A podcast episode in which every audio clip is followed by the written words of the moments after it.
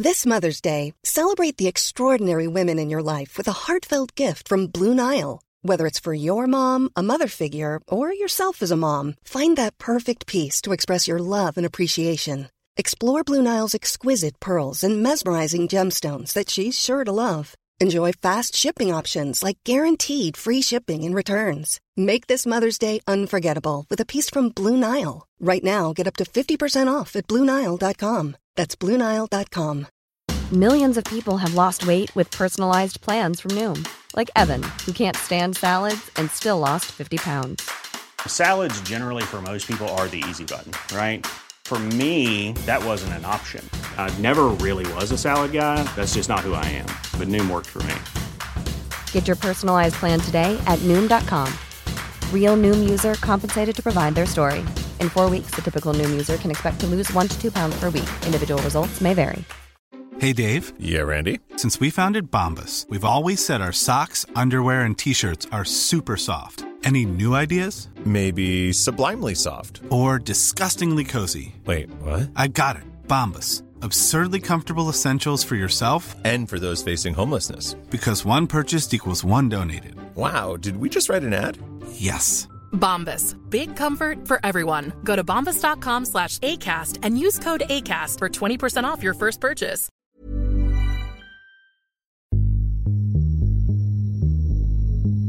Five, four, three, two, one. Och de nominerade är... Årets ljud. Från golvet, Arbetet.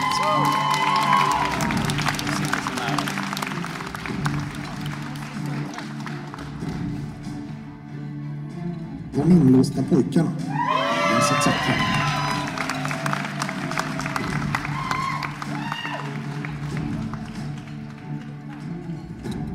Lantbrukspodden.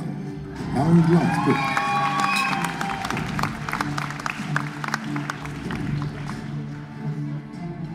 Intergalaktiskt. Ny teknik. Vinnaren av årets ljud är... Arbetet! Ja, ehm, så att eh, välkomna till säsong två av den fortsatt icke prisbelönta podcasten Intergalaktiskt som görs av Ny Teknik. Nu kör vi! Intergalaktiskt, säsong 2. Intergalaktisk Intergalactic. Inter, inter, intergalactic. Intergalactic.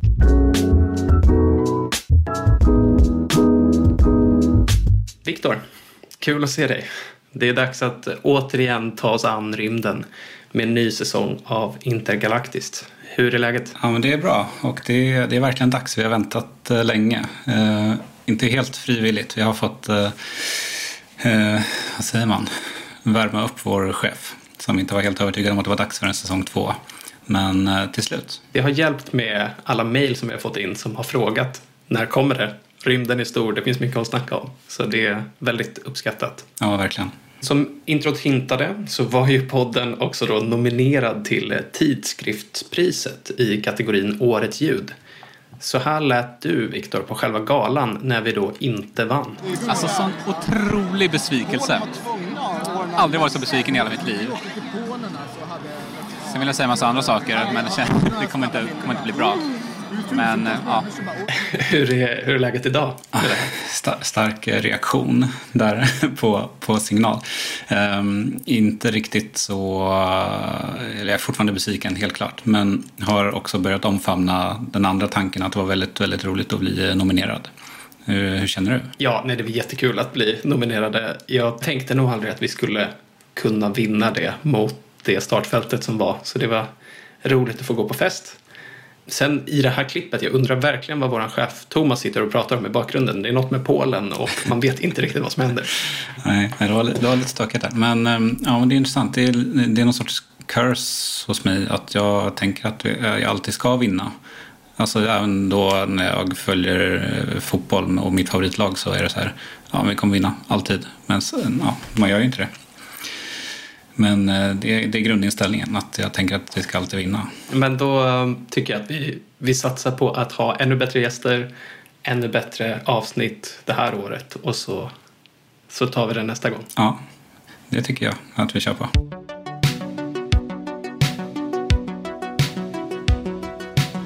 Idag så ska vi prata om Europa och rymden.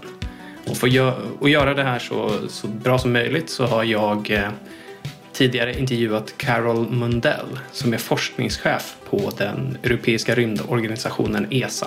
High level. Ja men exakt, det är en perfekt gäst att dra igång allt med. Intervjun är från september kanske. Det har hänt lite sedan dess men det mesta som sägs skulle jag ändå säga är relevant och sant. Ehm, kan du något om hur ESA är uppbyggt? Jag har ingen aning. Man, eh, man. Ja, ja, jo, men jag säger man. Man tänker ju, när man tänker rymden och stora organisationer så tänker man ju NASA. Och ESA har jag lite svårt att placera.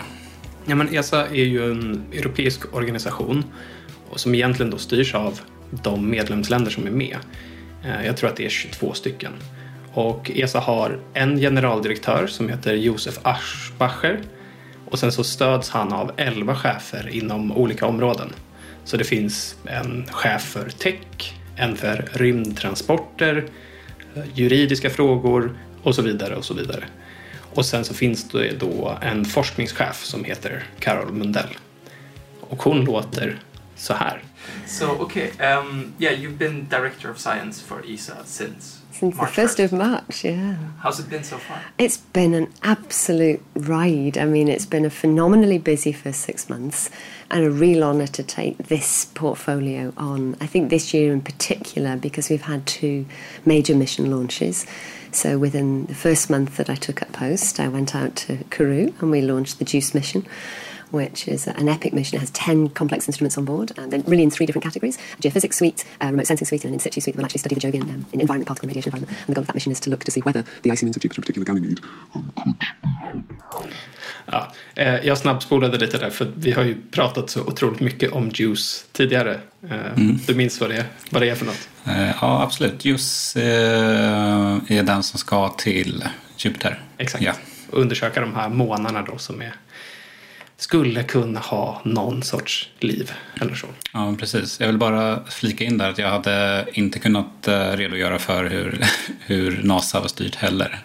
Med alla olika typer av chefer. Nej, det kan, kan inte jag heller göra. Eh, Jag tror att det är... Vi kommer komma in lite på det, men ESA är ganska på ett sätt styrt från botten. Så det är ju de här medlemsländerna och alltså forskarna och universiteten i de här länderna som lägger fram olika förslag på projekt och så. Och sen tas besluten liksom nerifrån och upp på något sätt. Så idéerna kommer inte alltid från toppskiktet. Det gör, det gör det väl aldrig. Eh, det, det känns i alla fall mer kanske toppstyrt i NASA men det är verkligen bara spekulation. Mm. Ingen aning. Eh, Efter att jag och eh, Carol hade pratat ganska länge om Juice så kom hon in på den andra höjdpunkten sen hon började på ESA i våras. And then the other big high point of my first six months, of course, was the launch of the Euclid mission, which is the other extreme in some ways. It's to study the nature of the dark universe, so to study the, the nature of dark matter, dark energy, and try to explain why our universe is uh, expanding, not just expanding, but actually accelerating that expansion, which takes us beyond the current known laws of physics. So that's also phenomenally exciting. That was launched on uh, Falcon 9 from Florida. Mörk energi och mörk materia. Eh, Två områden som vi har undvikit lite känns det som. Ja, de känns ju väldigt svåra att prata om eftersom det är så svårt att ens fatta vad det är. Eh, intressant. eh, Och det hon säger är ju... Det är det som är så intressant med rymden ju. Att eh, de ska dels ta reda på varför den expanderar. Men också varför den accelererar i sin expansion. Fattar jag det rätt då? Ja. ja. Det är sv- svårt att greppa. Ja, jag kan lägga fram en liten teaser för det. För att just det kommer vi komma in lite på också i ett framtida avsnitt med en kosmolog från Belgien som heter Thomas Hertog. Eh, och varför just expansionen av universum och accelerationen av den här expansionen har spelat lite roll. Eh, så vi släpper det helt nu, så slipper vi gå in på sånt. Låter bra.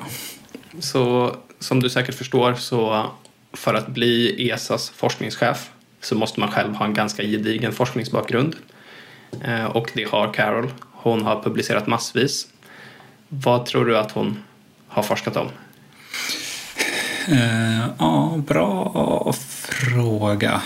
Någonting om mikrober på Mars. Vi lyssnar och ser. extreme physics. So, you know, the formation evolution of, of supermassive as well as stellar mass black holes and how black holes affect their environment and how the, the environment affects the black holes. Um, and ultimately to, to understand galaxy evolution, stellar evolution, and also the technology the pathway to develop to actually study those extreme systems. So I began life as a radio astronomer. I did my PhD at Jodrell Bank Observatory at the University of Manchester. Um, so working with Fourier visibilities rather than images, and studying hydrogen gas in galaxies and how galaxies uh, revolve and rotate, and how that gas might actually be funneled towards the supermassive black holes that we now know lie at the heart of all massive galaxies. Så inte riktigt. Uh, svarta hål och extreme physics. Det, det låter så otroligt bra som en ja, extremsport eller någon typ av MMA eller något. Ja, jag håller med. Och det, det var många ord där som jag känner att uh, ja, här förstår jag inte mycket. Nej, men hon pratar ju eh, om olika typer av svarta hål. Så Ja. stellar massive och eh, ja, supermassive Ja. tror jag att det var. Så det är, det är både då svarta hål som väger ungefär kanske som en stjärna eller som en större stjärna och sen som är gigantiska och kanske är de som finns då i, i mitten av galaxer. Så finns det de här supermassiva svarta hålen som allting roterar kring och det är väl det här som hon har forskat mycket på och tagit fram också teknik för att kunna forska på på ett bra sätt. Och det är ju en ganska typisk sån bra forskningskarriär att ha. Det finns mycket att kolla på. Senaste tiden mm, får man väl säga att vi har lärt oss mycket mer om svarta hål just för att vi kan avbilda dem som man fick ett Nobelpris för och sen har man kunnat se kollisionen av svarta hål med hjälp av gravitationsvågor och så. Så det, har ju, det fältet har ju kunnat expandera lite också på, på senaste. Men man får i alla fall inte bli forskningschef på ESA bara för att man är en framstående forskare. Man behöver också ha lite mer diplomatiska färdigheter. And then, you know, more latterly, obviously, I, I was seconded into UK government, and so I worked in the Foreign and Commonwealth Office as the first woman chief scientific advisor, and then more recently as the chief international science envoy. So I was really able then to use science for diplomacy and support our ambassadors around the world um, to build new relationships through through science across the whole of the science portfolio. Så äh, det, det hon gjorde var helt enkelt att hon var chef för olika utrikesdepartementsdelar och forskningen då i Storbritannien. Så hon var på, jag vet inte riktigt vad the Commonwealth är för något. Det låter ju väldigt daterat men det inkluderar väl de gamla kolonierna på något sätt. Ja, precis. Alltså, mina fördomar om forskare är att de kanske inte är så diplomatiska utan att man är väldigt så inrutad i sin lilla forskning och vill inte dela med sig och vill inte samarbeta, eller det kanske man vill, men man vill gärna vara, ja men, armbåga sig fram liksom. Kanske eventuellt eh, en unik egenskap då som gjorde att hon var lämplig då som forskningschef. Min, min erfarenhet är ofta att det är precis tvärtom. Okej. Eh, att många, många forskare som jag har pratat med och när jag själv har varit men, skrev min master och sådär, de som forskade på KTH då var, jobbade väldigt internationellt och hade väldigt bra utbyte med andra institutioner för man kanske inte hade alla instrument själva, man kanske inte hade finansieringen för allting så då kunde man vara en del av ett annat projekt lite på sidan, få lite pengar, kunna göra klart sin egen forskning för att den hjälpte också någon annan grupp. Så det, det handlade lite om att, att pussla ihop allting för att få helhetsbilden. Men inom vissa fält kan jag tänka mig att det finns en stor konkurrens där man behöver vassa armbågar självklart. Eh, säkert. Men intressant att, det var, att det, du vittnar om att det är precis tvärtom än vad jag trodde att det var. Vi får ta med några doktorander kanske för att eh, prata lite om klimatet Det lå- eh, det låter bra. i forskningsvärlden. Men om man kollar då på Carol Mundell, hon kommer in, eh, sa hon tidigare, i, i mars till ESA och blir den nya forskningschefen. Har man då med sig en agenda, för att hon har ju då ett forskningsområde som hon gillar och hon kanske, får man, får man komma in och styra och ställa Det hon sa om det lät så här. I mean, I have deliberately set aside my own personal research portfolio. I think that's really important to show that I'm not biased in any way to any particular area. I am quite broad in my scientific interests, so I'm able to look across the whole portfolio and really support our member state ambitions. The way we build the science program in Easter is bottom up, um, so we don't take. I don't come in as a director and direct the program and say, right, we're going to do this particular kind of science because it's what I enjoy. We actually build that up from very um, rigorous peer review across all of our science community, and then it's it's competitive. And so what we then end up is a, a very balanced program, everything from above the Earth's atmosphere in the solar, solar heliophysics environment right out to the edge of the universe and the nature of space-time. And when you look at the history of the European Space Agency missions and how the portfolio fits together, it is a very diverse program. It's a very coherent program because of that bottom-up process, actually. And it's something that I looked at when I first came in. I reviewed all of our processes to see if they were fit for purpose and really took our processes to our, our program committee and asked them to challenge us back. So they're our oversight body. And yeah, we all concluded together that the processes work very well. You keep an eye on the processes to make sure that they continue to work well. Um, and it's a very competitive pro- process. I mean, you know, there are our scientists don't lack ideas. Our engineers and technologists are incredibly innovative and can invent new technology to, to deliver on our scientific ambitions. And so, I think probably one of the hardest thing is actually um, saying no to some, some missions and programs because, of course, we have a, a fixed budget. Här kan jag börja med att säga att jag tror att hon blev ganska passionerad här för att hon började gestikulera ganska mycket vilket hörs lite i, i ljudfilen.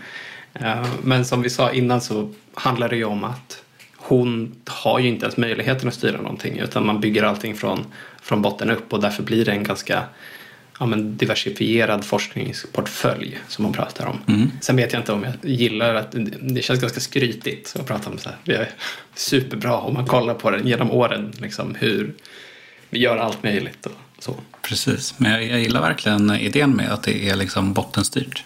Ja, men det, det känns ju som att det blir ett... Eh, just när det är forskning så om man ska komma på nya idéer eller hitta någonting nytt så behövs det ju nytt folk och ja, när det kommer någon ny in i branschen börjar man ju på botten och då så kan ändå de idéerna nå fram och bli det som till slut blir ett rymduppdrag eller någonting liknande.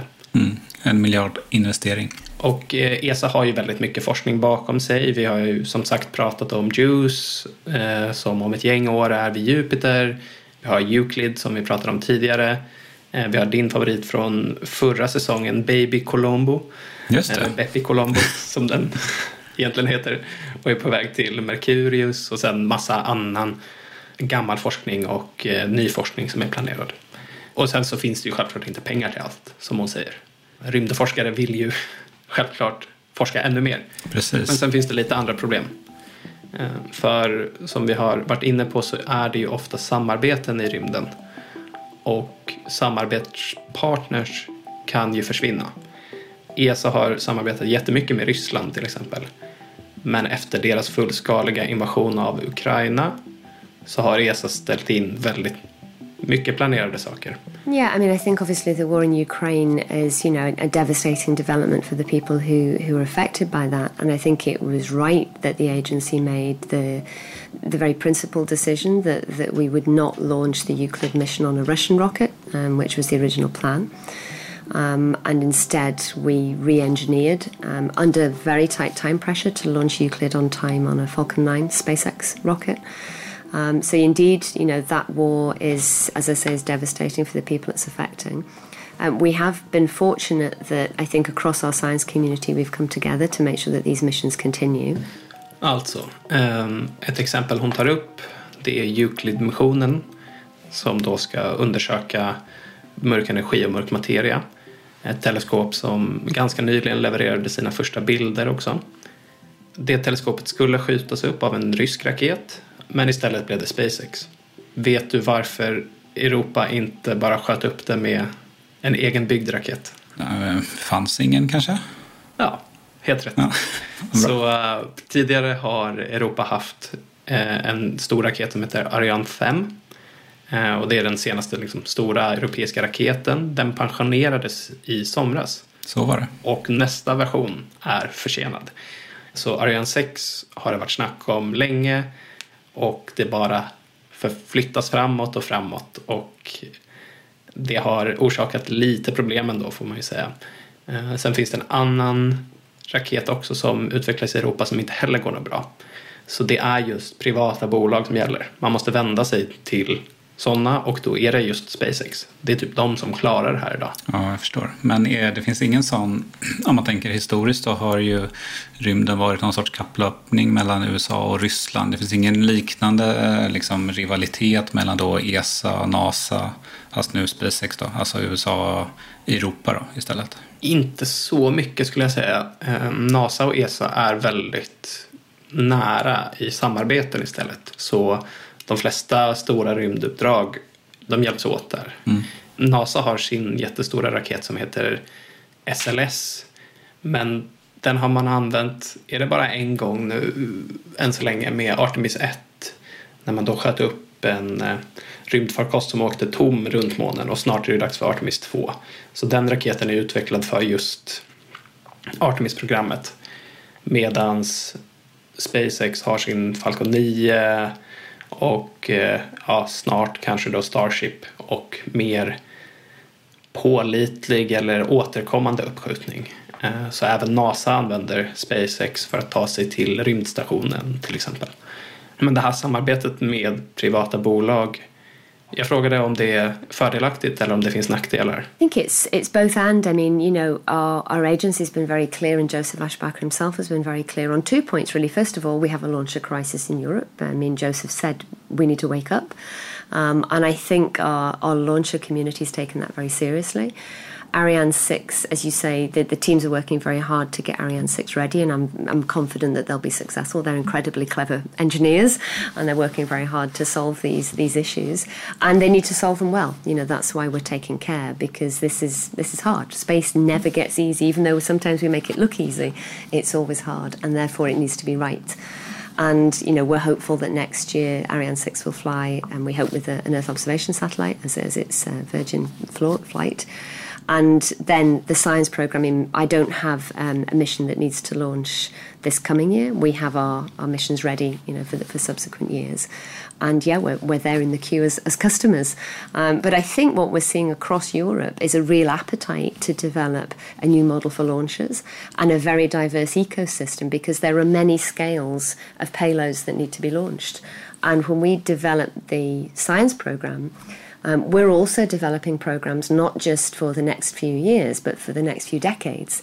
So we're having to look and think what will the launcher landscape across Europe be like in the 2040s and the 2050s. Jag kan ju säga det också att Ariane 6 utvecklas av uh, Ariane Space, tror jag de heter.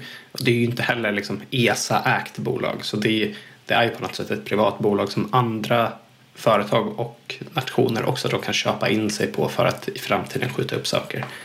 Men jag tycker inte att hon helt går in på det här samarbetet med privata bolag, om det finns vissa nackdelar eller fördelar. Men hon nämner ju ändå att det finns en aptit för att utveckla nya raketer och att det verkligen behövs, att det är en kris i Europa. Ja, alltså om vi inte har någon så måste vi ju sätta fart, låter det som. Ja, nej, men det, det handlar ju lite om det att rymden blir ju en större och större marknad. Det är allt fler aktörer som vill vara där. Och att just de här åren inte ha en egen raket som Europa och som rymdorganisation då att ja, men man vill verkligen inte tappa den marknadsdel som man kanske redan har tagit och den plats som man har och vill fortsätta ha. Nej, alltså det är ju dålig timing ju. Verkligen. Men en fråga där bara. Hon sa i början eh, att Joseph sa att de måste vakna. Vem är Josef? Det är eh, generaldirektören för ESA, okay. Josef eh, Aschbacher. Ah, ja. Så han är liksom högsta hönset. Men om vi då ska lita på det hon säger så är ju ESA bottenstyrt. Han kanske är lägsta, lägsta hönset. Ja. Precis. Nej, men han, han åker runt väldigt mycket och är med på mycket möten och mycket press och så är väldigt insatt i, i rymdvärlden så. Men han ansvarar ju då inte för forskning eller så utan mer ESA som organisation. Och det här med att det finns en aptit då i Europa att utveckla nya sätt att skjuta upp nyttolaster, satelliter, rymduppdrag. Det kan vara ganska bra för vi i Sverige står ju redo och väntar här med S-Range.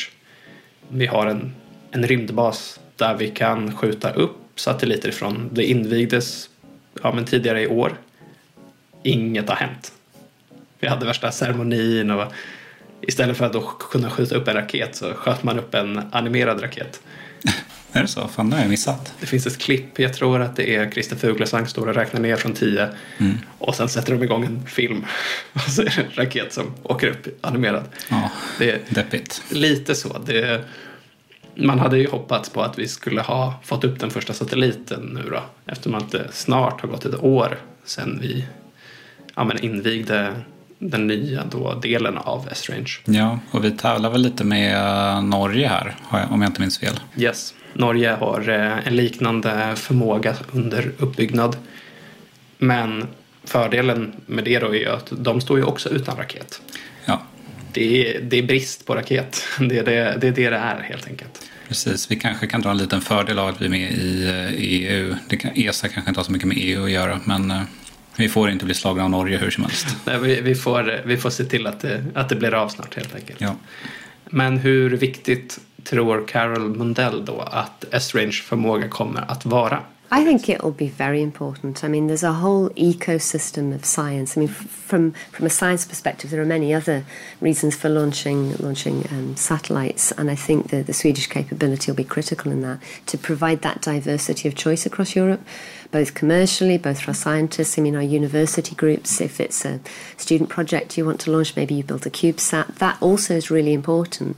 Jag hörde inga, inget ljud av eh, gestikulering, så jag anar att hon inte var så, så hypad när hon pratade om S-Range. Nej, men det kanske, hon kanske där hade lyft händerna från bordet eh, och var så otroligt taggad. Men ehm, det är ju så som hon säger att det finns behov av alla möjliga uppskjutningsplatser. Från S-Range kanske vi inte kommer skjuta upp några James Webb-teleskop eller de här största satelliterna eller delarna utan det kanske är mer det som är men, forskning eller studentforskning till att börja med. Det är lite mindre satelliter. Det är sånt som är väldigt viktigt men som inte ska lika långt. Men huvudsaken är väl att vi bara får igång det. Ja, jo, precis. Men eh, apropå typ James Webb, skulle James Webb kunna skjutas upp från S-Range eller är det liksom för litet? Jag vet faktiskt inte men jag tror nog att det är för litet. Jag tror att tanken är att vi just ska kunna skjuta upp satelliter och James Webb skulle ju väldigt mycket längre. Eh, Så där drog man ju till med en mm, stor smäll eller en stor raket för att liksom få, få det här jättepaketet att kunna segla iväg bort mot den här andra Lagrangepunkten där eh, teleskopet nu är i omlopp och det gör ju vad är det, 1,5 miljoner kilometer bort eller sådär. Runt hörnet. Exakt. Med- Medan de här satelliterna från, från S-Range då, de är, tanken där är ju att de just ska vara satelliter och vara i omlopp runt jorden och lite närmre. Så då behöver man ju inte samma, samma kraft upp. Eh, och då behöver man inte heller bygga en lika stor platta därifrån man skjuter det. Och de här uppskjutningsplattorna är ju också väldigt avancerad teknik. Det kan man ju tänka bara med eh, när Elon Musk försökte skjuta upp Starship senast. Det första försöket då sprängde de ju hela den plattan i stort sett. Eh, vilket folk har kommenterat. Ja, men de var ju så himla glada över att det var så lyckat. Men om man kollar på videos så bara flyger det betong åt alla håll och det, det var ju inte meningen riktigt. Nej.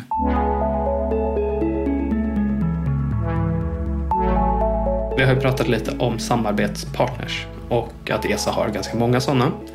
Och en av de här är ju som sagt NASA.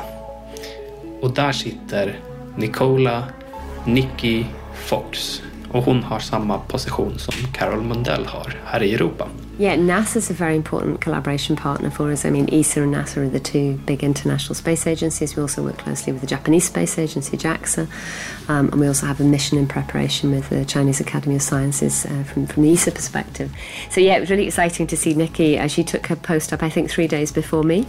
Uh, first ever uh, women in both of these senior positions in, in our agencies. Um, and we had a bilateral in March. I went out to Washington to speak at the National Academies of Science Space Week, and we had a, a bilateral with our teams there. So that was really nice to get to know Nikki. We didn't know one another previously. We knew of one another, but we hadn't met before. So that's really exciting. Här var det lite mer handrörelser igen. Ja, jag förstår. Men eh, ja, så som hon säger så samarbetar ju då ESA med NASA, med JAXA, lite med Kina ibland, eh, även Indien och sånt tror jag. Och just NASA då är ju jättestora. Och som hon nämner är ju det här första gången det är kvinnor på båda de här positionerna. Mm. Vilket, ja men man kan väl tycka att det, det är tid för det. Eh, och de har Precis. båda gedigna forskningsbakgrunder och är väldigt skickliga forskare och bra på att prata eh, med folk, vilket man behöver vara tycker jag när man ska ha en sån här roll. Alltså prata om vad då? Prata om forskning, prata med folk. Eh, Lite så. Jag har faktiskt för Ny Teknik intervjuat Nicky Fox också tidigare. Och innan hon hade den, den rollen. Och hon var också väldigt så social, öppen med att prata om saker och svara på frågor. Det, det är väldigt skönt tycker jag när man går in i ett rum och den man pratar med vill prata tillbaka. Ja, alltså, det underlättar ju. Men hur, alltså, menar du typ att det är bra för att då kan de åka runt och liksom eh, få in mer pengar till organisationerna? Eller är det bara så här, ja, berätta att man finns för att få in folk i framtiden? Eller? Men det kanske är en liten mix jag tänker på. För just att, att vara bra på att förmedla ett budskap när man står på scen är viktigt när det just handlar om saker som är abstrakt som rymdforskning eller så. För varför ska man bry sig egentligen? När det är något som inte kommer påverka oss här på jorden, då måste man ju övertyga någon om det.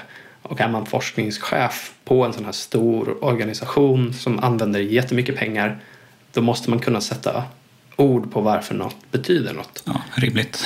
Och där, där tycker jag att det har varit bristfälligt i många fall.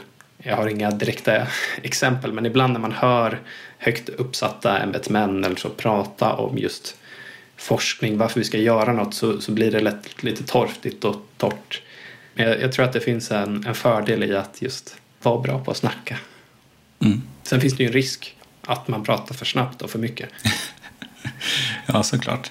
Men, eh, ja, men eh, absolut, hellre någon som kan sätta ord på forskningen än någon som pratar XYZ. Liksom. Lite så. För att återgå lite till NASA också så har de haft lite problem med sin budget. Det har varit snack om ganska rejäla indragningar på pengar. Saker kostar allt mer. Men varför ska man lägga pengar på vissa forskningsuppdrag som inte riktigt tar sig framåt som de ska? Och det här är ju också något man kan förstå när allt annat kostar allt mer pengar. Med inflation och ja, det känns ibland som att vi har en, en kris på ingång. Well, I mean, our ministerial 22, despite the fact we had the cost of living crisis, we had the war in Ukraine, you know, the budgets were uplifted on average across the whole of the agency 17%. Um, Sweden uplifted the, their budget contribution by 30%. And I think there is, you know, universal recognition um, across our governments that space is a growth sector. And you know Europe needs to be there. Um, it's not a place that you would want not to be to be a major player, particularly because Europe has such a strength there.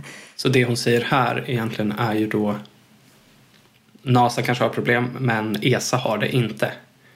Vi har trots att kostnaderna för boende, trots att det är krig i Europa, höjt anslagen till ESA. Eh, Och som du hörde, Sverige har höjt sitt då bidrag eller sin del med 30 procent. Ja, det måste det ju vara. För jag antar att vi, det var inte lite pengar vi la där innan. Nej, jag borde ha kollat upp en konkret siffra men det är väl i runda slängar hundratals miljoner. Det är där det brukar ligga. Och det här har säkert att göra med att Marcus Mant ska upp i rymden. Just det. Jag skulle gissa att det, det är något där som gör att just i år då har anslaget varit högre. Kul att eh, det, det plöjs ner pengar i rymdindustri. Du känner så då? Du känner inte liksom varför lägger vi pengar på det här när smör är dyrt? ja, alltså jag hade jättegärna tagit ett eh, smörbidrag också. Men det finns så mycket att upptäcka och utforska och eventuellt eh, måste vi ju i någon avlägsen framtid hitta en ny planet att bo på. Så det är väl bra att vi börjar någonstans. Det, är härligt att det, det är ditt slutmål med att utforska rymden. Hitta en planet någonstans. För, Ja, precis. som någon någon gång ska kunna gå bo på. Ja, vi måste, ju, vi måste ju leva någonstans och framtidsutsikterna för planeten jorden är ju inte bra. Så vi måste ju.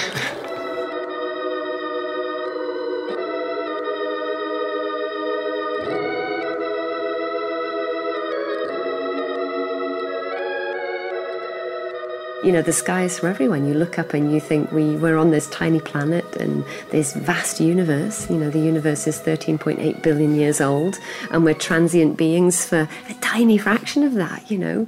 Use your life well. And, you know, what, what a great country in order to, to make that, that choice for a career that is stimulating, exciting, and, and also very collaborative. I think that's what's really exciting about it, that you have this base in this you know very diverse country where you can choose your path and you can choose the impact you want to make. But through science and technology and space space engineering you're going to do that in a wider family. You know you're going to have friends and colleagues and you know trusted collaborators throughout your career across Europe and around the world. So it's for me it's an incredibly inspiring career. And there is there are so many different pathways into it as well.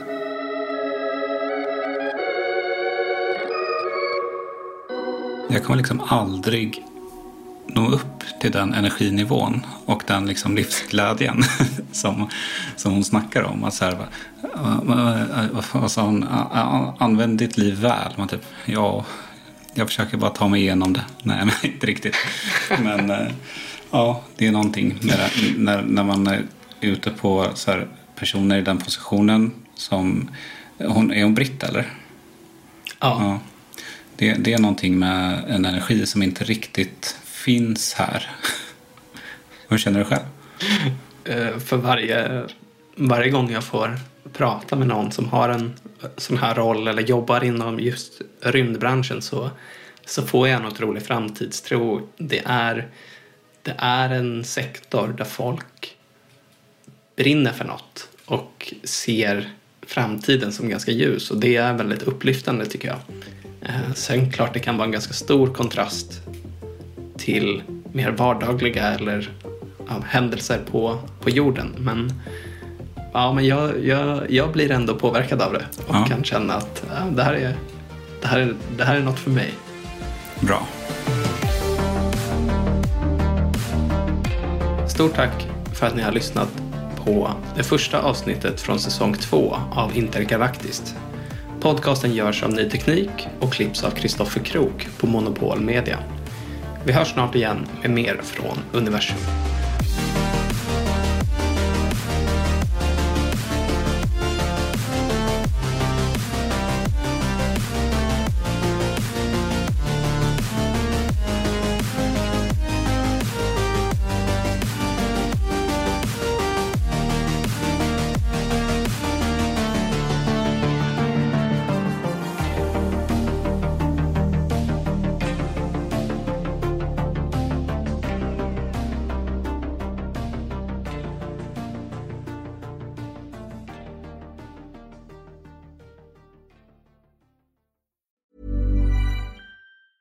Planning for your next trip? Elevate your travel style with Quince. Quince has all the jet setting essentials you'll want for your next getaway, like European linen, premium luggage options, buttery soft Italian leather bags, and so much more. And is all priced at 50 to 80% less than similar brands. Plus, Quince only works with factories that use safe and ethical manufacturing practices. Pack your bags with high-quality essentials you'll be wearing for vacations to come with Quince. Go to quince.com slash pack for free shipping and 365-day returns.